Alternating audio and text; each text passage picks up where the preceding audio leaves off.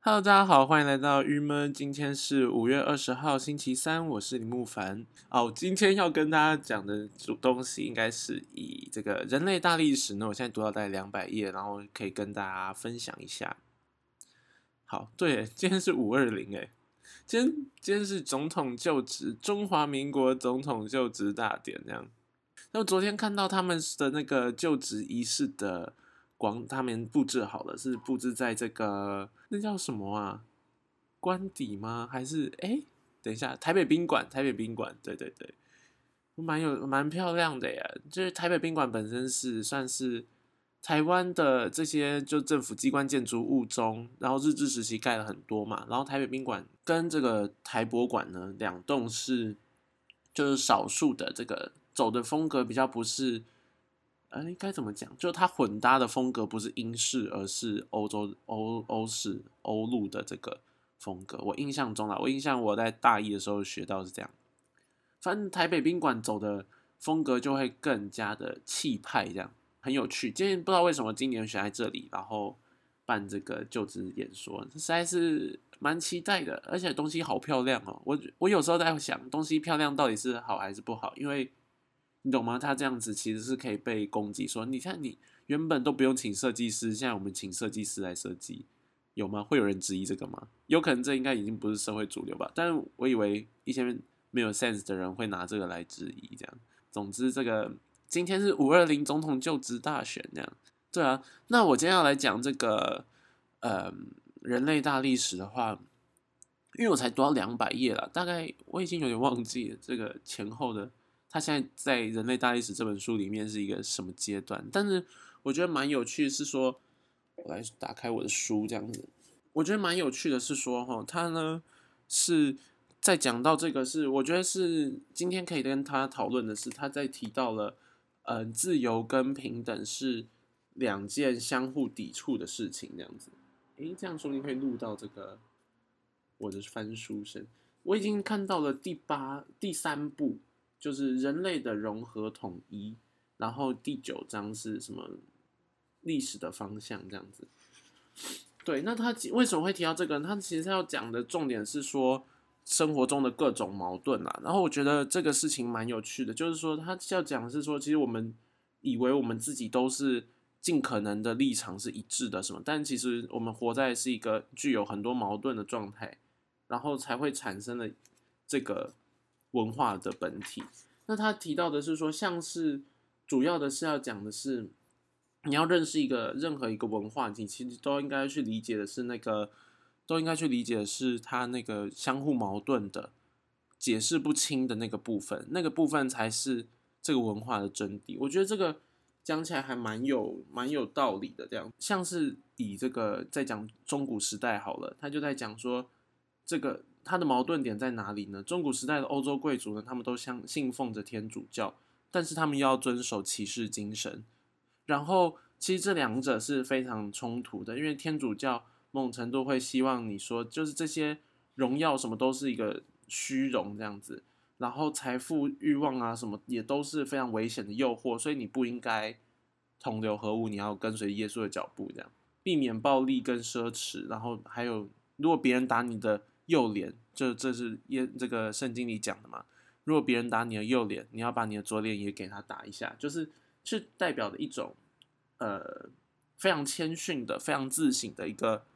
一种处事模式这样子。其实我刚刚提到这耶稣，嗯，圣经里提到这个，我觉得有他的道理，但我很难解释为什么会有他的道理。就是如果别当别人攻击你的时候，你不是去反抗，而是你你就。好好接受，你就让他攻击，这样他的意思应该有点类似这样子。这是一个，我觉得这是一种很好处事方式。不知道哎，我我我觉得这个好还蛮难解释。我们说说不定未来可以来讨论这样。他就说，可是呢，在同一时，他们贵族回到家之后呢，他们却就是要去参加这个，大家都穿的富丽堂皇，然后要去参加这个城堡 party 这样子，然后觥筹交错，喝酒啊，吟诗，然后讲爱情啊，然后。嗯，重点是他们就会觉得说，人呢战死沙沙场才是真正的勇士等等，然后去大，然后大家不可以去质疑他们的这个荣耀跟他们的他们的拥有的荣誉等等，就他们会为了很多荣誉啊什么事情，然后去去行事，这意气用事的感觉，这样。对，所以说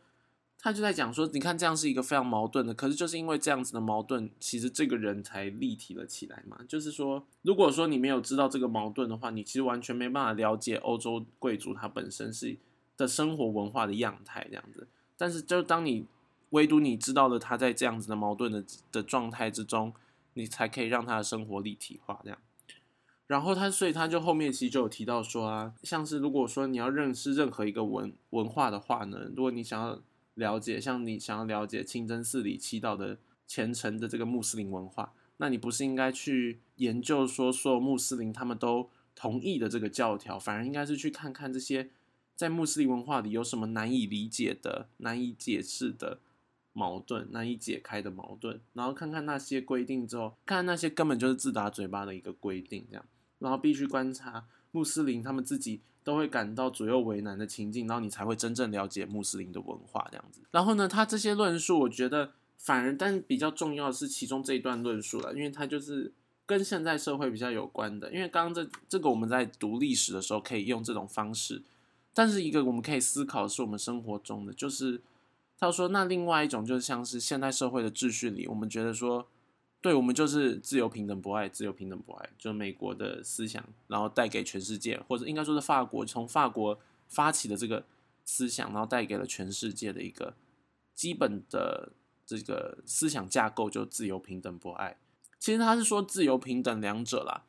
本身是一个相互冲突的事情。就如果说自由平等本身，它其实是不会，它本身为什么会冲突呢？的原因是因为。嗯，自由平等，你看自由就是在讲说我的私利，应该是自由，应该就是私欲的部分，应该是一个最大的，扩及到最最广泛的一个状态。然后平等应该是却是一个非常限缩私欲的行为，因为要达到平等，其实我们就没办法无限扩张自己的欲望，我们就不是这个资本主义的这个无限上纲的一个嗯个人利益为。为为前提的一个方式，这样其实这也就是所有国家、所有民主国家会产生两大党的，主要就是都在进行的是自由跟平等的争吵，对不对？就是自由派跟另外一种有可能会是所谓的，哎，这叫什么啊？社会主义的比较社会主义的这个思想的的这个的人士，这样子就就分两种啊，就有点像。即便到现在，大家也会有啊，就是到底要是比较大政府的这个管控比较多的的国家，那在任何层面都是，还是要小政府，但是是让市场经济来控制一切，对不对？那这就是在自由跟平等之中去做一个拉扯，但是呢，两者的人都不会说自己是没有是缺乏另外一半的。这个，但这两件事情似乎就非常矛盾。因为如果说自由，老实讲，如果讲说我人人自由，它其实就是说我想怎样就怎样。但是平等的时候，却是要讲说要看看，就是每个人都应该要是齐头，就是不是齐头啦，就至少每个人应该得到一样多的的这个的这个这叫做什么权利或什么。但是在自由的国度里，纯粹自由的国度里，其实这件事情有可能是。本来来说是不会这么重要，应该说是没有必要这么重要的，对不对？对，所以说在这个，我觉得这个蛮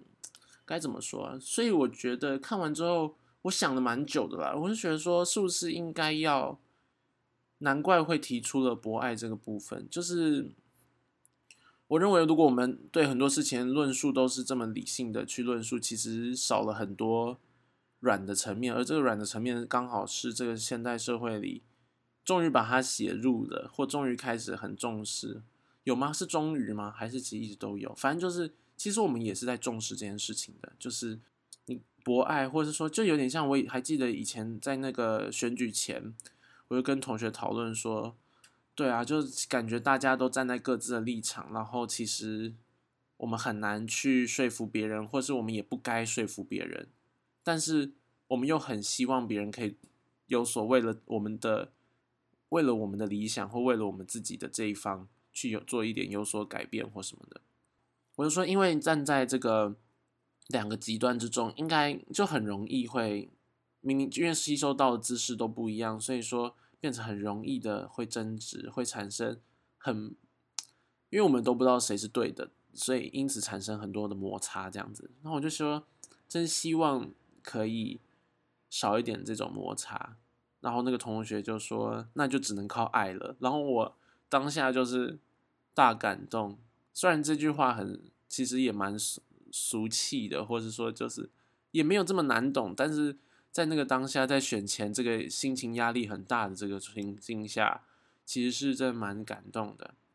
我还记得那个同学那时候还在北京呢，对，反正就是对啊，有时候好像我就觉得，对，其实这个爱的这个部分是很重要的吧，在现代社会之中，对你说自由跟平等，它本身，我觉得这个拉锯也是一个很。很棒的事情就是，当我们在这其中摆荡的时候，其实是才才因此产生了这个文化。就是我们其实一直人类社会一直在要自由一点呢，要平等一点呢，要公益大一点呢，还是要什么什么大一点这样子。就是他一直在我们一直在这个之中做一个来回的辩证，然后去试图找到一个最好的平衡点。但是我们其实永远都找不到，这是一个失去中心点的桥的这个什么？跷跷板就是我们只能走过去一点或走回来一点，我们就没有办法踩在中间这样。对，其实这件事情还蛮有趣的啦。然后我觉得被提出来是就是非常非常的，就这这这这这本书提到这个，我是觉得感触蛮深，所以这边跟大家分享。那刚提到这个要有爱，对不对？所以我们来看一下下一篇这个，在这个一百九十五页呢，就是刚提到博爱之后。就是要有爱之后，在一百九十五页读完啦，其实是应该算是就是我读到这个小节之后的一个整体的心心得一个小感想是，就是呢，我觉得我们因为他有提到说，像是以现在的政治，不知道为什么的很有趣的，都是以这个男性为主要的领导这样子，然后嗯，这些角色或者说就是说这些角色们呢，似乎是不是就是因为。提的提的意见就是这种，就是会有一些受限这样子。我的理解是这样，就是因为这个角色关系，其实他们在意的事情很常是一些比较硬的这些事情。但我就觉得，对啊，其实还有超乎这些很硬的，就是利益，或是单纯讲利益、单纯讲权利这件事情，其实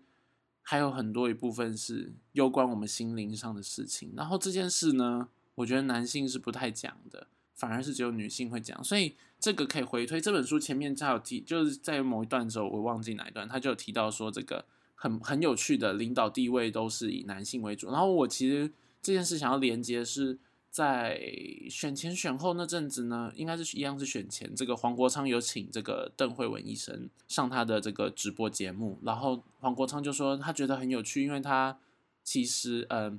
跟这些女性合合作，他说他的身边周遭合作的对象都还是以男性为主，或者说你看放眼望去，立法院的女性似乎都要有某种男性特质才可以进立法院。这样，他就在讲说，他其实觉得不不是这样子的啊，像是其实很多的女生来去跟他们咨询的时候，反而准备的资料更齐全或什么什么东西。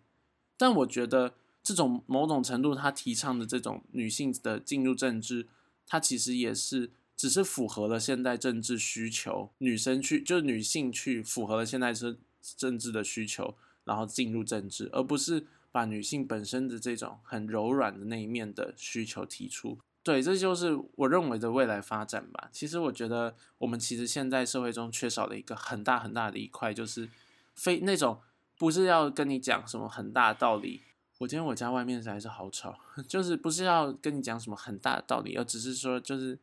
我们来谈谈从心理发展的一个的一种脉络，就是就有点像男生聊天跟女生聊天的差异，就是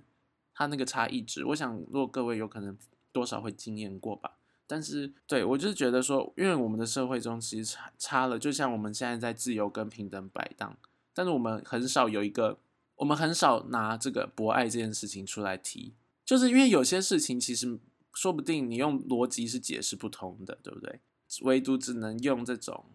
其实是一个很感性的，不是要跟大家讲道理的，是，但是却达到了社会共荣的状态，对不对？好了，这是我今天就是想跟大家分享的。其实我觉得，当如果未来女性渐渐抬头，或是各种的多元性别的都渐渐抬头、渐渐出生，进入的是我们更多的层面，而不是仅在有可能现在目前通常都只有在的是这个娱乐产业或什么，而是进入到各个产业非常领导为主的状况下的话，其实是非常好的一件事情。然后就是希望的是，其实不是去改变自己成为了拥有男性特质的。女性代表，而是把这个女性原本拥有的特质，也不用不用再说女性或男性了，但就是这种比较属于在讲柔柔性的一些特质，把它呈现出来。我想，说不定这就是现代社会一个充满矛盾，然后应该说是一个矛盾浮出台面的一个社会中需要的吧，需要的一种人物这样子。对啊，今天是从人类大历史，然后我来反推一些，就是我们的这个生活中的，我我以我最近的心得，那今天就先到这边喽，大家拜拜，我们明天见。